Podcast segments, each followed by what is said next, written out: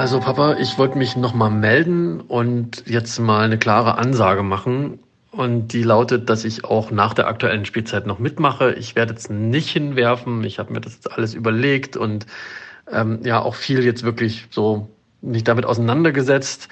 Ich will einfach auch mit den ganzen guten Leuten weiter Kamai spielen. Das steht jetzt für mich fest. Hallo Ben, grüß dich. Ja, das ist doch mal eine gute Nachricht. Das freut mich doch zu hören. Ja, gehen wir's an. Ähm, das ist doch ein guter Anlass, unser Karl-May-Spiel sich auch mit den Dingen zu beschäftigen, die da historisch und kulturell eine Rolle spielen. Ne? Ansonsten bleibt es natürlich bei diesen Geschichten und Märchen, die auch wir ja immer wieder neu interpretieren. Und ja, danke für deine Nachricht. Ja, ist richtig. Wir müssen uns damit beschäftigen, aber ich glaube nicht, dass damit dann schon Schluss ist. Ich denke schon, dass wir uns verändern müssen und Sachen bei unseren Kamai-Spielen auch wirklich anders machen müssen in Zukunft.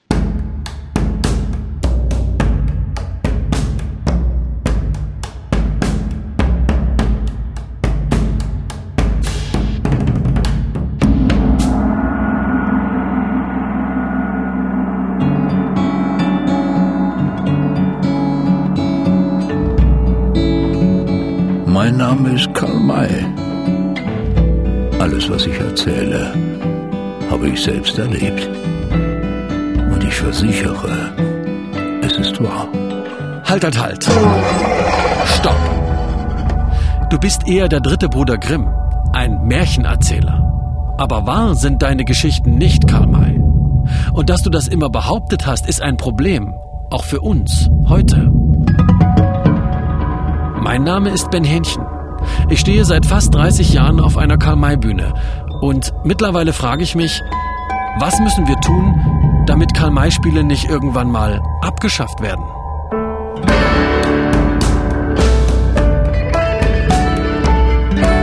Winnetou ist kein Apache. Eine Podcast-Serie von MDR Kultur.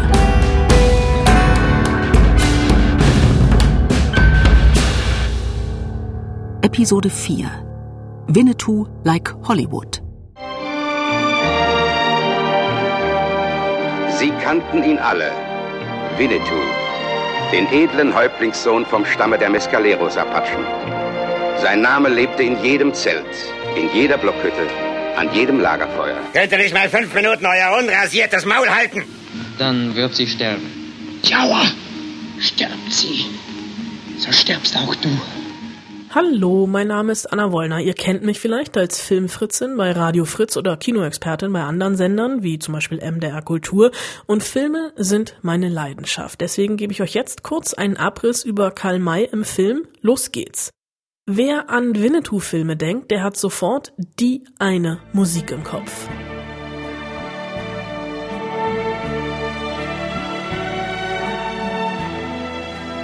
Dabei klang der erste Karl-May-Film eher so.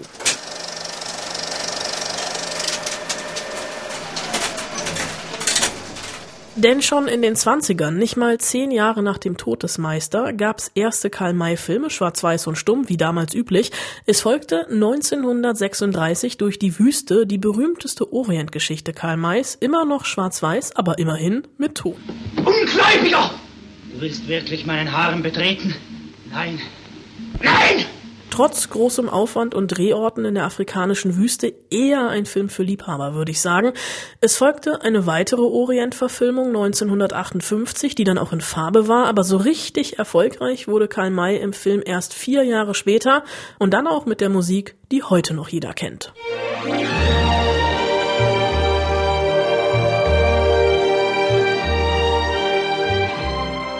Nun sehen wir sie endlich von Angesicht zu Angesicht.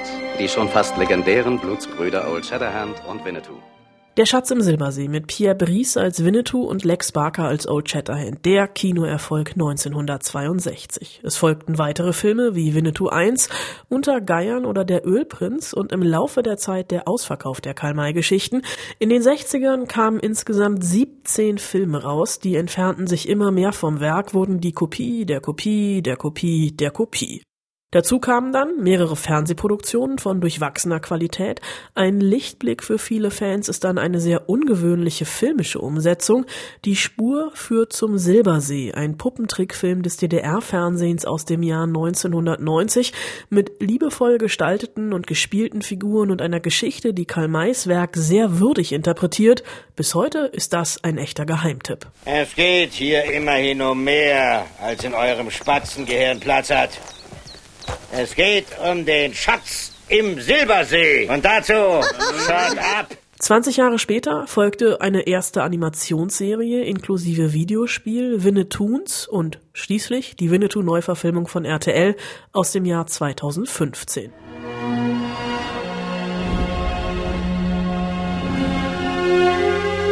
Mein Bruder, oh Schottherrn, mein Bruder, Winnetou.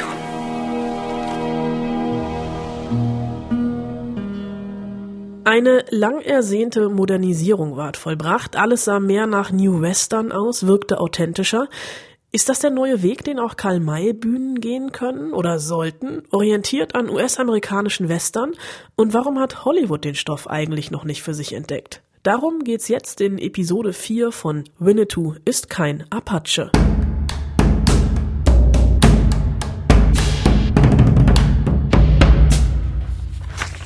Okay, Ben, wir ja. müssen dringend über die Filme reden. Welche? Neuen oder alten Kammerfilme? Also vielleicht erstmal über die alten Filme. Also weißt du, die mit Lex Barker und Pierre Brice. Also die Stars schlechthin damals. Ja äh, aus heutiger Sicht total aus der Zeit gefallen, also 60er Jahre Kino halt. Genau, also man guckt sich das heute halt nur noch so an Feiertagen als Nostalgieklassiker an zum Mittagsschlaf. Du kannst schlafen, wenn Winnetou nur mit einem Messer bewaffneten Chrisley erlegt, Linda. Na klar, also genau auf diese Szene und viele, viele andere will ich gerade hinaus. Also man schaut sich das heute halt nicht mehr als ernstzunehmende Filme über diese Zeit des Wilden Westens an, ne? Ja, das stimmt, aber diese Filme mit Pierre Brice als Winnetou sind trotzdem noch Vorbild für die Ästhetik auf vielen Kamai-Bühnen. Also, weil es die Vorstellung davon, wie Winnetou und Old Shatterhand aussehen müssen, enorm geprägt hat. Denn so hat Karl May die Figuren ja nicht beschrieben, wie die in den Filmen aussehen. Mm, klar, aber ich habe jetzt mit zwei Indigenen gesprochen und beide sagen, stellt unsere Kultur bitte richtig dar,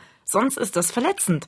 Und wenn es um die richtige Darstellung von indigener Kultur geht, dann kannst du diese Filme echt in die Tonne kloppen. Ja.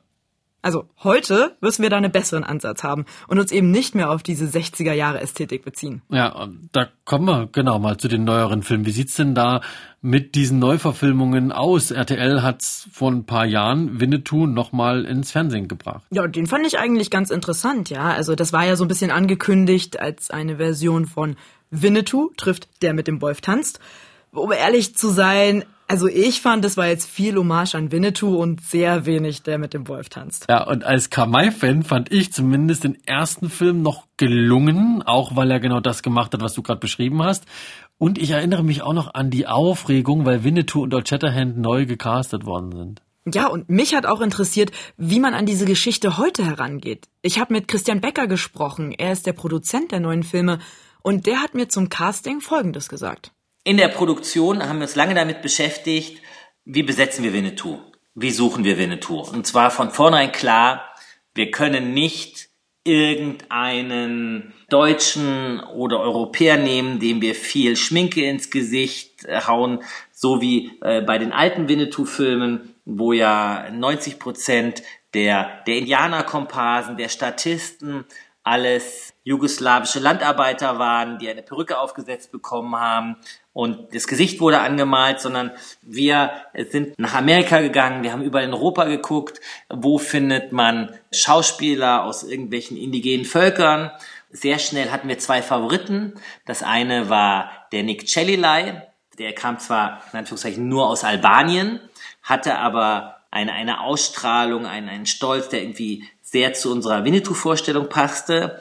Und es gab einen, einen Amerikaner, einen echten Native American, Martin Sensmeier, mit dem haben wir dann auch lange geredet. Da gibt's ganz tolle Fotos von ihm im Internet, äh, nackter Oberkörper, lange Haare. Und der war äh, aus der echten indigenen Volksgruppe der Tingit und äh, Koyukon.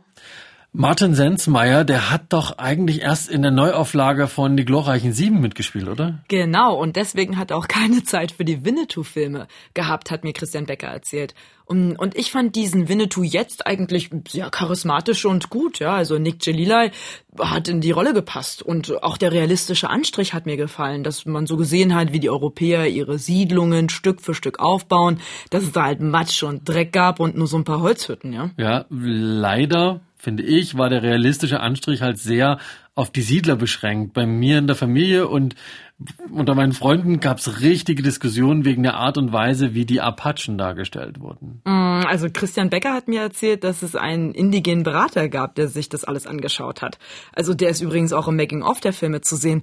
Aber dass die Apachen eine Sprache sprechen, die nicht ihre ist, also das muss er wohl übersehen haben. Ja, das ist echt ein Riesendiskussionspunkt damals. Hat dir der Christian Becker irgendwas zu erzählt? Ja, hat er. Wir haben uns auf Lakota festgelegt, weil wir das Gefühl hatten, es klingt sehr gut. Wir hatten Personen, die es sprechen konnten, die es auch gecoacht haben, weil es das Gefühl hatte, auch etwas von der mit dem Wolf tanzt und die ganzen anderen indigenen Völker und, und auch die Apachen und so. Es gibt da so viele verschiedene, man würde vielleicht sagen, so Dialekte, dass wir uns gesagt haben, wir nehmen eine einheitliche Sprache, die sie alle reden und das wird untertitelt und wir zeigen damit das Gefühl, was diese Sprache ausmacht. Mir hat ja der Anspruch der Filme gefallen, vieles authentischer erzählen zu wollen und damit eben auch näher an die Realität zu rücken. Aber ganz ehrlich, da hätte man diesen einen Schritt halt auch noch gehen müssen und sich für eine passende Sprache entscheiden können. Ja klar, und ich habe die Natives im Ohr, die mir sagen, warum stellt ihr uns nicht einfach mal authentisch dar? Und da ist sowas natürlich ein extrem grober Schnitzer. Okay, was nehmen wir davon jetzt für die Karl-May-Spiele in Bischofswerda mit? Okay, also, dass es schon möglich ist, eine Winnetou-Geschichte moderner zu erzählen und dass authentischer jetzt nicht heißt, dass es nicht auch weiterhin spannend bleibt, denn ich weiß nicht, wie es dir geht, Ben, aber die Action in den Filmen war stimmig, ja. oder? Ich meine, ja, das große ja. historische Bild übrigens auch. Mhm. Denn in den aktuellen Büchern zur indigenen Geschichte, da geht's ja nicht nur um einen neuen Blick auf Gewalt, Vertreibung und kulturellen Genozid in Nordamerika, sondern auch darum, wie sich die indigenen Kulturen und die euroamerikanische Kultur gegenseitig geprägt haben. Und da ist man schnell bei der Geschichte von Winnetou und Old Shatterhand. Ich finde ja, wenn es darum geht, indigene Kultur richtig darzustellen, da hat Hollywood definitiv die Nase von. Also das sind Filme, die viele bei uns, bei den Kamai-Spielen auch gerne gucken, das weiß ich. Und da können wir uns bestimmt auch was abschauen. Warte mal, Jay Tavari hat mir angeboten, dass ich mich jederzeit melden kann. Du, ich rufe den jetzt noch mal an. Vielleicht hat er Tipps für uns. Wusstest du, dass der auch mal gefragt wurde, ob er Winnetou spielt? Nee, nicht dein Ernst. Doch, okay, doch. ein Grund mehr, ihn anzurufen. Okay, ich schreibe ihn gleich mal.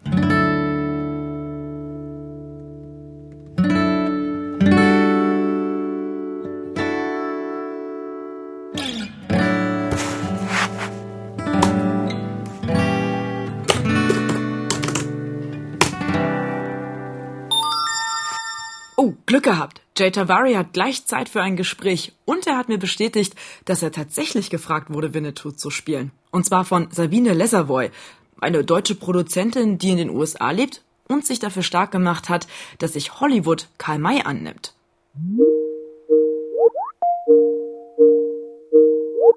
Guten Abend, Jay. Well, um, good Abend. Thank you so much for being available again and for taking your time. Ähm, ich frage ihn natürlich gleich mal nach Winnetou. I heard you were asked once to play Winnetou. Tell me, how was that? When I was working uh, with Sabina Lesserboy, who was the, the German producer who was trying to do the Winnetou with me, we had a really interesting writer. His name was Bragg Ishu. He's written quite a few famous movies here. And he was very respectful. He tried to first spend as much time with me to try to understand what the Mescalero Apaches were about. Sabine Lesavoy wollte damals die Winnetou-Filme mit ihm produzieren und Braggy Shue, der Drehbuchautor, war auch mit im Boot. Und er hatte viel Zeit mit Jay Tavari verbracht, um die Mescalero-Apachen besser zu verstehen.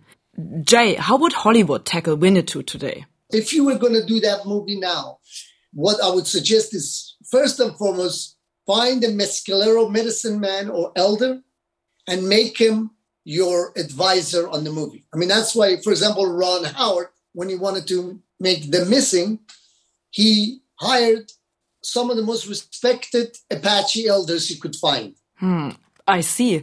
Also Jay Tavares sagt, heute würde man sich erstmal einen Mescalero Medizinmann oder Älteren als Berater ans Set holen. So hat's übrigens auch Ron Howard bei The Missing gemacht.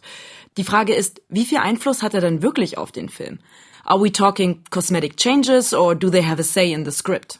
I mean, there was there was a scene where Tommy Lee Jones was supposed to paint himself and ride into the camp where he meets the Apaches, and I put my hand up, and Ron goes, "What?" I said, "Ron, he can't do that." He goes, "What do you mean?" That's that's a really beautiful scene. I want. I goes, "Yeah, he can ride in, but he can't have his war paint." I said, "The moment they see the war paint, they're gonna kill him. They're not gonna talk to him." You put the war paint, it means you coming to fight. It doesn't mean you're coming to talk. But it was like little things like that that you need to be accurate, where an indigenous person will see it, but someone else might not recognize it. But that war paint, everything an American Indian wears and does is symbolic and has meaning. Everything. Wow, interesting. Ähm, also er kann tatsächlich was am Skript ändern, sagt Jay. Zum Beispiel gab es damals eine Szene, wo Tommy Lee Jones mit Kriegsbemalung in ein Apachencamp reiten sollte, um zu reden. Und da hat Jay eingegriffen und erklärt, also wer Kriegsbemalung trägt, der will kämpfen, nicht reden. Alles hat einen Grund bei den Indigenen. Mir ist aufgefallen, dass mehr und mehr Native Americans auf der Leinwand zu sehen sind. Stimmt das? Or even in the late 1990s, there were really not that many native actors. You know, I could count the guys I knew on literally one hand. It was like, you know, Wes Studi, Graham Greene, Adam Beach, you know, Gil Birmingham, now Zon, myself. There was just a handful. And in the girls, was Irene Bedar. There was like very few. But fast forward now, like 25 years later, there's been an explosion of um. Ja, er sagt auch, die Zahlen sind in den vergangenen 25 Jahren explodiert. In den 90ern gab es quasi nur eine Handvoll. Aber hat sich auch etwas daran geändert, wie vom indigenen Leben in den USA erzählt wird? I wonder, did this change the way indigenous life is portrayed in films and series? Also for so long, the films that came out of Indian country had the same kind of themes, you know? It was not about the reservation life or it was about the dysfunctional family where he's drunk or abused or whatever. It was the same type of stories. Or he was always the medicine man, the shaman, and you know, the same. But there's so many other stories. I mean, this year there was a show called uh, Reservation Dogs that did really well. And it was basically the story of four kids who get it, uh, end up, they want to leave the reservation. So they want to steal money, do whatever they can to get out the res. And it was a a hilarious take on written by natives, directed by natives, produced by natives, acted by natives. So it was the first of its kind. And there's another one being made right now by CBS. So there's a, quite a few coming in the woodworks. So you're going to get a lot more. I think Germans are going to be happy.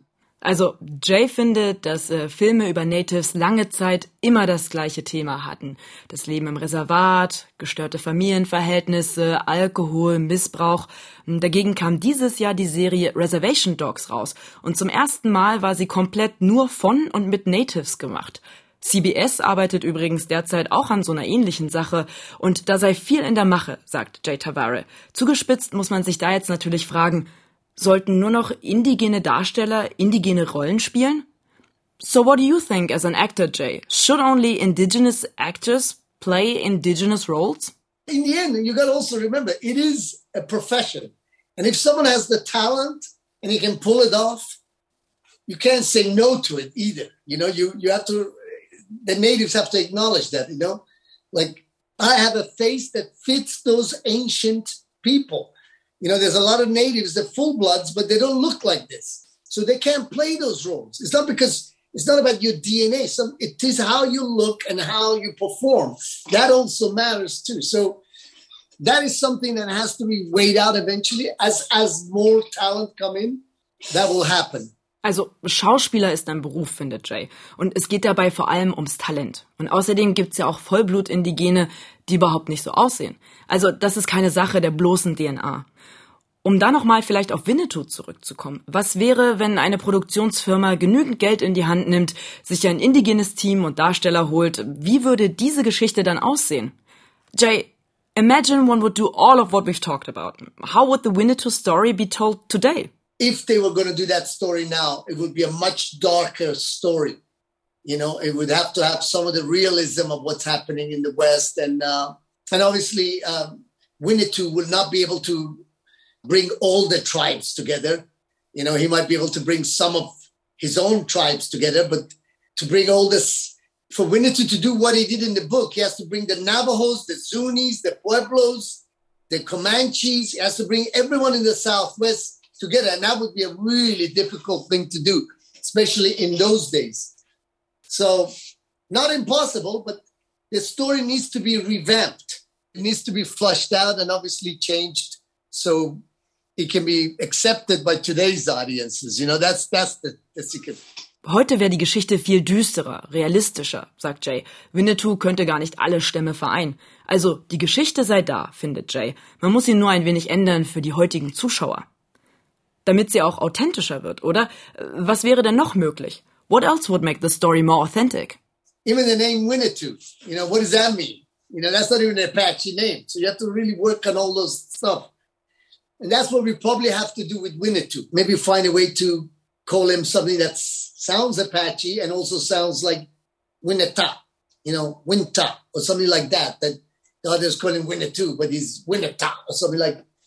Like if you want to make it authentic, you have to really make it authentic. You cannot have a funny name. You cannot wear bear skin. You cannot, you know, he has to look completely different. He has to be authentic. And then, which makes you wonder, would that appeal to the Germans? You know? Also Jay Tavary sagt, man müsste selbst den Namen Winnetou ändern, damit es mehr zu einem Apachen passt. Winneta oder so.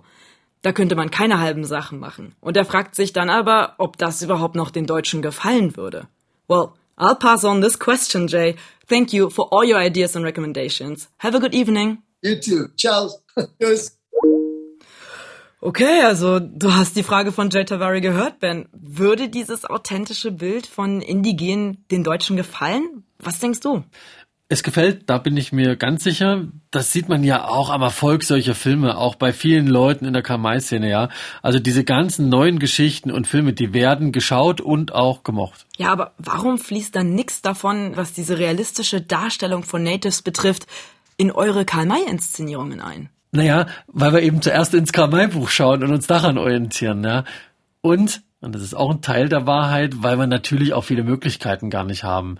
Wir haben weder das Budget von einer Hollywood-Produktion und was viel entscheidender ist, hierzulande gibt's kaum American Natives oder First Nations, also weder als BeraterInnen und erst recht nicht als DarstellerInnen. Ja, okay, ist nachvollziehbar, aber da müsste man nicht trotzdem irgendwie mal abchecken, ob das nicht irgendwie zusammenzubringen ist. Hollywood, Karl May.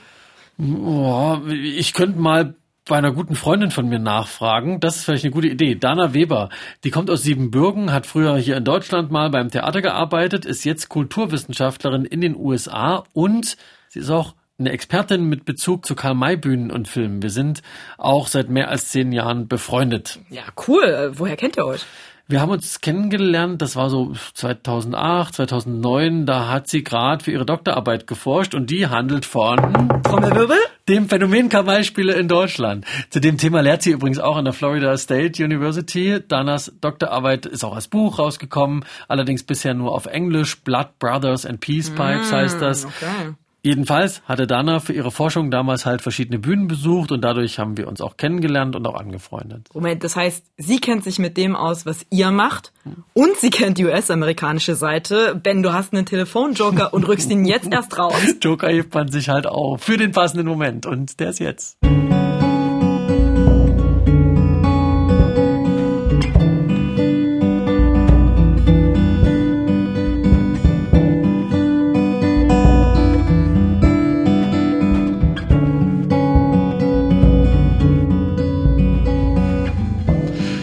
Ja, endlich darf ich auch mal in die USA telefonieren. Ich freue mich schon sehr auf das Gespräch, denn wenn Dana nicht gerade mal in Deutschland ist zu Besuch oder um hier ein Projekt zu machen oder zu forschen, dann sprechen wir uns eher selten wegen Zeitverschiebung und überhaupt und generell.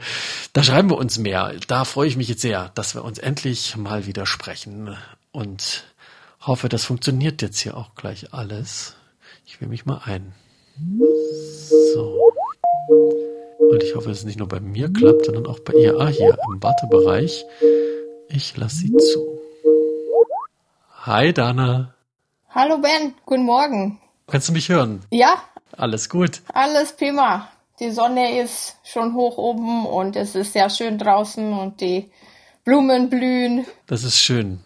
Wir sind ja diesmal jetzt zu einem richtigen Interview verabredet und ich will jetzt äh, vor allem ja mit dir über Karl May und Theater reden. Das ist ja dein Spezialgebiet sozusagen. Ja, ich habe das natürlich gute Jahre lang erforscht und auch durch Feldforschung. Und wozu du auch ja viele Karl May-Spiele äh, bei uns hier besucht hast und sozusagen von außen drauf geschaut hast. Du bist da sehr analytisch und rangegangen und, und, und hast es auch sehr klug beurteilt, wie ich finde. Aber es gab eben auch so konkrete Momente bei deinen Feldstudien. Kannst du mir das nochmal erzählen für den Podcast? Ja, sicher. Ich bin ja selber Europäerin und dass ich in den USA angekommen bin, ist ja ein biografischer Zufall. Durch mein Studium hier in den USA und durch den langjährigen Aufenthalt hier habe ich erfahren oder ist mir klar geworden, dass das aus amerikanischer Sicht eigentlich sehr problematisch ist, indigene Amerikaner historisch so festzusetzen und äh, stereotyp darzustellen als in Anführungsstrichlein Indianern. Was mir dann aufgefallen ist, ist, dass bei den, gerade bei den vielen großen Festspielen wie Elsbe oder Bad Segeberg, da habe ich immer wieder äh, Schulklassen getroffen und die Lehrerinnen, die hatten in einem Fall das als Projekt für die, ich weiß nicht, das waren Grundschüler. Und das war ein Projekt für ihren Kulturunterricht und sie sollten jetzt Diversität und Vielfalt damit unterrichten, aber sie sind nach, ich weiß nicht mehr, Elsbe oder Bad Segeberg gefahren, um ihren Grundschülern zu zeigen, wie die Indianer so leben und so sind. Und das fand ich nicht richtig, weil das ja eine Fantasie ist und man soll den Kindern schon klar machen, dass man ins Theater geht und dass das jetzt Karl May ist und dass das alle, also sehr, sehr, sehr wenig mit der Geschichte und der reellen Existenz der indigenen Amerikaner zu tun hat. Das ist ja immer die große Angst von uns machen, die wir ja davon ausgehen, dass das alles fiktional ist und dass alle wissen, dass eben da solche seltsamen Sachen reinkommen von außen, ja. Das, ich steige mal ganz steil ein. Du hast die amerikanische Perspektive als Forscherin. Und du hast uns hier angeschaut und zugeschaut bei den Karl-May-Spielen. Deine Meinung, betreiben wir kulturelle Aneignung auf Karl-May-Bühnen? Kulturelle Aneignung oder überhaupt dieses Konzept der Aneignung ist ja jetzt im Moment natürlich sehr hot und so und das wird sehr viel benutzt, aber man muss sich auch überlegen, was man mit Aneignung meint und was bedeutet das denn überhaupt, denn im Prinzip gibt es keinen kulturellen Kontakt ohne gegenseitige Beeinflussung. Aneignung im kritischen Sinn, wie das heute benutzt wird, ist äh, etwas an sich nehmen, was einem politisch und moralisch nicht gehört. Und das ist sicherlich ein Faktor gewesen in der Geschichte dieser indianischen Stereotype im Laufe ihrer langen Geschichte in Europa überhaupt und in den deutschsprachigen Kulturen.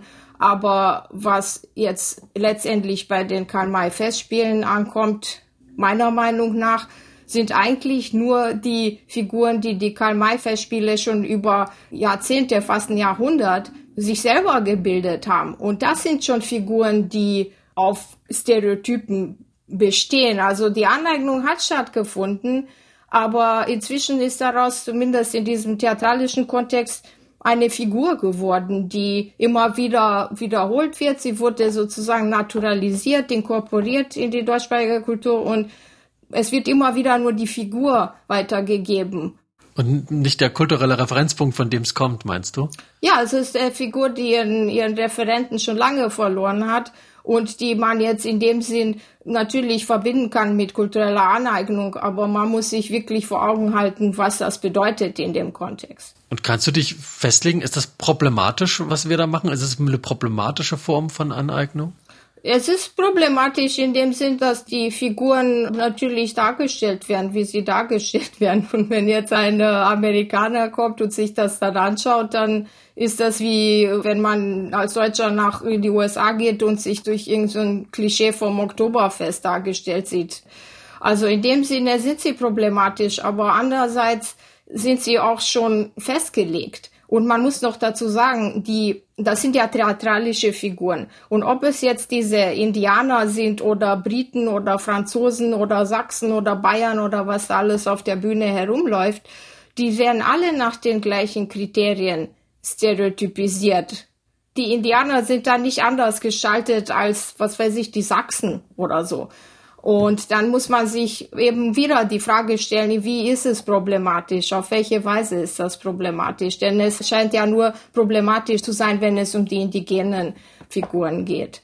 Wenn die Karl-May-Festspiele ohne Indianer auskommen könnten, dann würde niemand sich drum kümmern. Ein Punkt, der hier immer angesprochen wird, ist ja, ist ja das Schminken. Wie, wie schaust du darauf? Ja, das Schminken in, das ist ja dieses sogenannte Red Face und ich meine, das ist schon, selbst wenn man nicht äh, hier den amerikanischen Hintergrund hat, ist das schon, finde ich, eigentlich problematisch, weil die Hautfarbe hervorgehoben wird.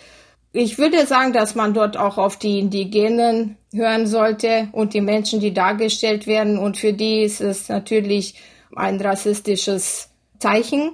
Und ich denke, man sollte davor Respekt haben und das dann überdenken. Mhm.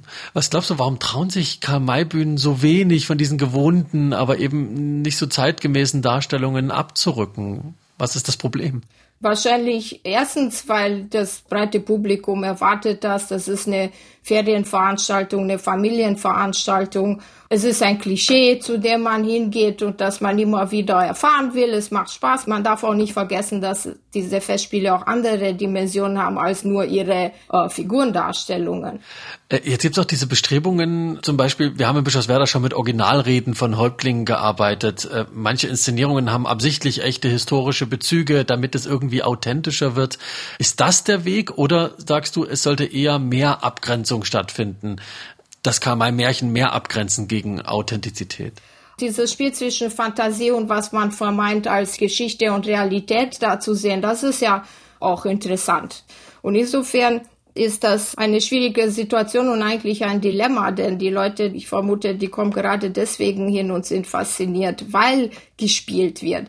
Der Film hat ja ganz andere Realitätskriterien dadurch, dass es ein anderes Medium ist. Und da muss man schon anders arbeiten und auch das, was in dem Winnetou-Film gemacht wurde, ist ja letztendlich paradox ausgelaufen durch das, was man versucht hat, historisch richtig darzustellen, aber dann doch zu sehr auf, vielleicht auf das Publikum gehört hat und so weiter. Also, das waren Schritte, die man unternommen hat, aber für den Film war das keine gute Lösung, finde ich. Und letztendlich wurde das ja auch dann ein bisschen so wahrgenommen, zumindest in der Kritik. Aber im Theater ist Spielen, Spielen. Mit allem. Aber es ist ein bisschen für uns als Karl-May-Spiele eine Lose-Lose-Situation. Wir können es nicht so wirklich richtig machen. Wenn man die Karl-May-Spiele weiterführen möchte, dann würde ich sagen, muss man einfach äh, sie positionieren, auch von den Spielen her und zwar ganz bewusst. Und dann auch äh, mit Kritik umgehen können, wenn diese Kritik kommt. Also Denkst du, dass, so, dass wir als Kamai-Spieler mit unserer Reichweite dann eine besondere Verantwortung haben, aufzuklären, dass wir nur Märchen spielen und wie das Leben und die Geschichte von indigenen Amerikanern wirklich war und, und ist? Müssen wir da mehr tun? Haben wir eine Verantwortung? Also ich denke, wenn alle Karl-May-Festspiele in Deutschland, und das sind ja eine ganze Menge in Deutschland und in der Schweiz und in Österreich, wenn alle zusammen diesen Impuls hätten, ihrem Publikum von vornherein zu sagen, hier, das ist nur ein Spiel, wir sind nicht da, um die Geschichte darzustellen. Die Grundschüler, die sollen nicht hierher gebracht werden, um über die Indianer etwas zu erfahren, sondern nur um Spaß zu haben. Dann ist das schon ein wichtiger Schritt vorwärts und dann denke ich, können sich die Zuschauer auch informieren, wenn man ihnen diesen Unterschied ganz bewusst nahebringt, ganz bewusst klar macht. Und dann kann sich jeder informieren über die Indigenen. Und eben nicht sagen, dass man jetzt in den wilden Westen eintaucht, sondern eben in was völlig eigenes, ja. Was wäre denn deiner Meinung nach eine kluge Vorgehensweise hier in Deutschland, wenn man sich als Kamai-Spieler verändern will? Mm, das ist schwierig. Also, was ich schon gesagt hatte, vielleicht die Indigenen mehr heranziehen, ein bisschen hören auf ihre Empfindungen. Ich meine, das kann, glaube ich, jeder Mensch nachvollziehen, wenn er irgendwie stereotyp dargestellt wird in einer anderen Kultur. Das findet niemand angenehm. Und ich denke, das sollte man schon thematisieren und auch mit einbeziehen und schauen, wie man darauf reagiert. Auch diese sensiblen Punkte, dieser Wortschatz wie Rothaut oder Squaw oder so, das sind ja beleidigende Worte, die muss man nicht unbedingt benutzen. Dieses äh, Brownfacing ist in den USA absolut nicht akzeptabel und vielleicht sollte man sich da ein bisschen etwas abgucken oder wenigstens sich bewusst sein, dass es so ist. Und ich denke, einfach kreative Lösungen dafür finden. Aber auf jeden Fall ein bisschen expliziter sein mit dem, was man macht. Mhm.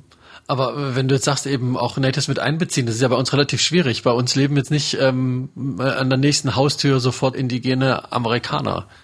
Ja, es gibt aber in äh, Deutschland ja eine indigene Minderheit durch die Militärbasen und so. Und das ist die als Native American Organization of, of Germany oder so. Und dort könnte man sich kundig machen. Und ich denke, in Deutschland gibt es schon Amerikaner, die, die indigen sind, die da leben. Vielleicht versuchen die zu finden und vielleicht können sie einfach beraten oder so. Alles klar, das ist eine super Idee. Vielen Dank, Dana, bis hierher und danke, dass du uns das hier auch mal noch mit der amerikanischen kulturwissenschaftlichen Seite eingeordnet hast. Ja, das war ein sehr angenehmes Gespräch für mich, Ben, und vielen Dank, dass du an, an mich gedacht hast, mich zu befragen. Na klar, auf jeden Fall. Ich bin gespannt, wie es weitergeht bei den Karl-May-Festspielen in Deutschland. Ich bin auch sehr gespannt, wie es weitergeht, ehrlich gesagt. Wir gehen ja da schon in eine neue Zukunft und äh, danke, dass du uns auch dabei hilfst, Dana, und bis hoffentlich bald. Ciao. Bis demnächst mal wieder. Tschüss. Also, Dana Weber ist ja echt ein super Joker. Mit ihr hast du mich jetzt echt bekommen. Und auch die Kulturwissenschaftlerin in mir abgeholt. Das freut mich sehr, Linda. Okay, schön und gut. Also, dass du offen bist.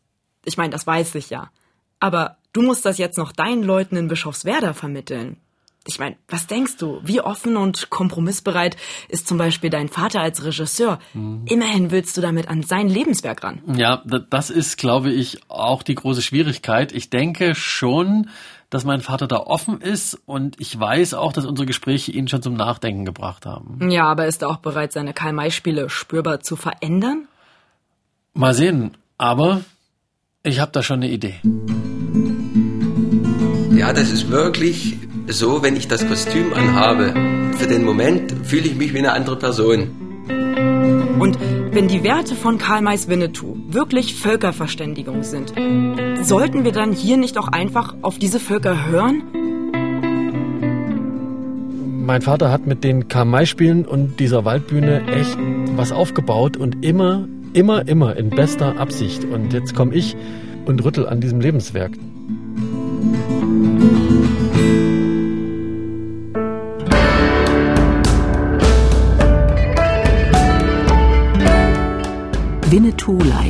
Hollywood? Das war Episode 4 von Winnetou ist kein Apache. Eine Podcast-Serie von MDR Kultur.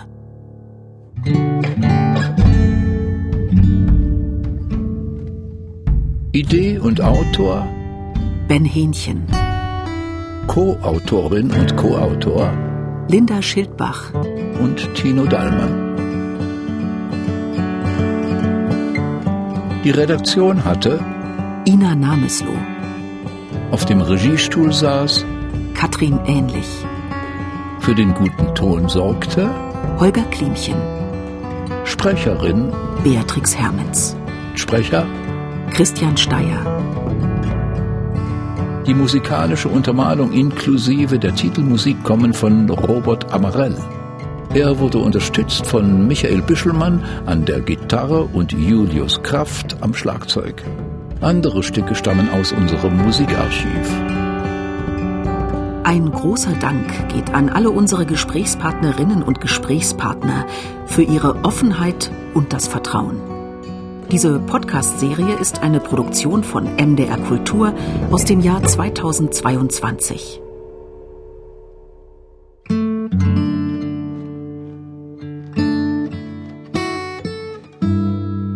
so, und übrigens, alle Folgen findet ihr schon jetzt in der ARD Audiothek. Das ist die Audio-App der ARD. Hintergründe zum Thema und weitere Infos zu dieser Folge haben wir in den Shownotes zusammengefasst. Wenn euch der Podcast gefällt, dann sagt's weiter und gebt uns gern eine 5-Sterne-Bewertung.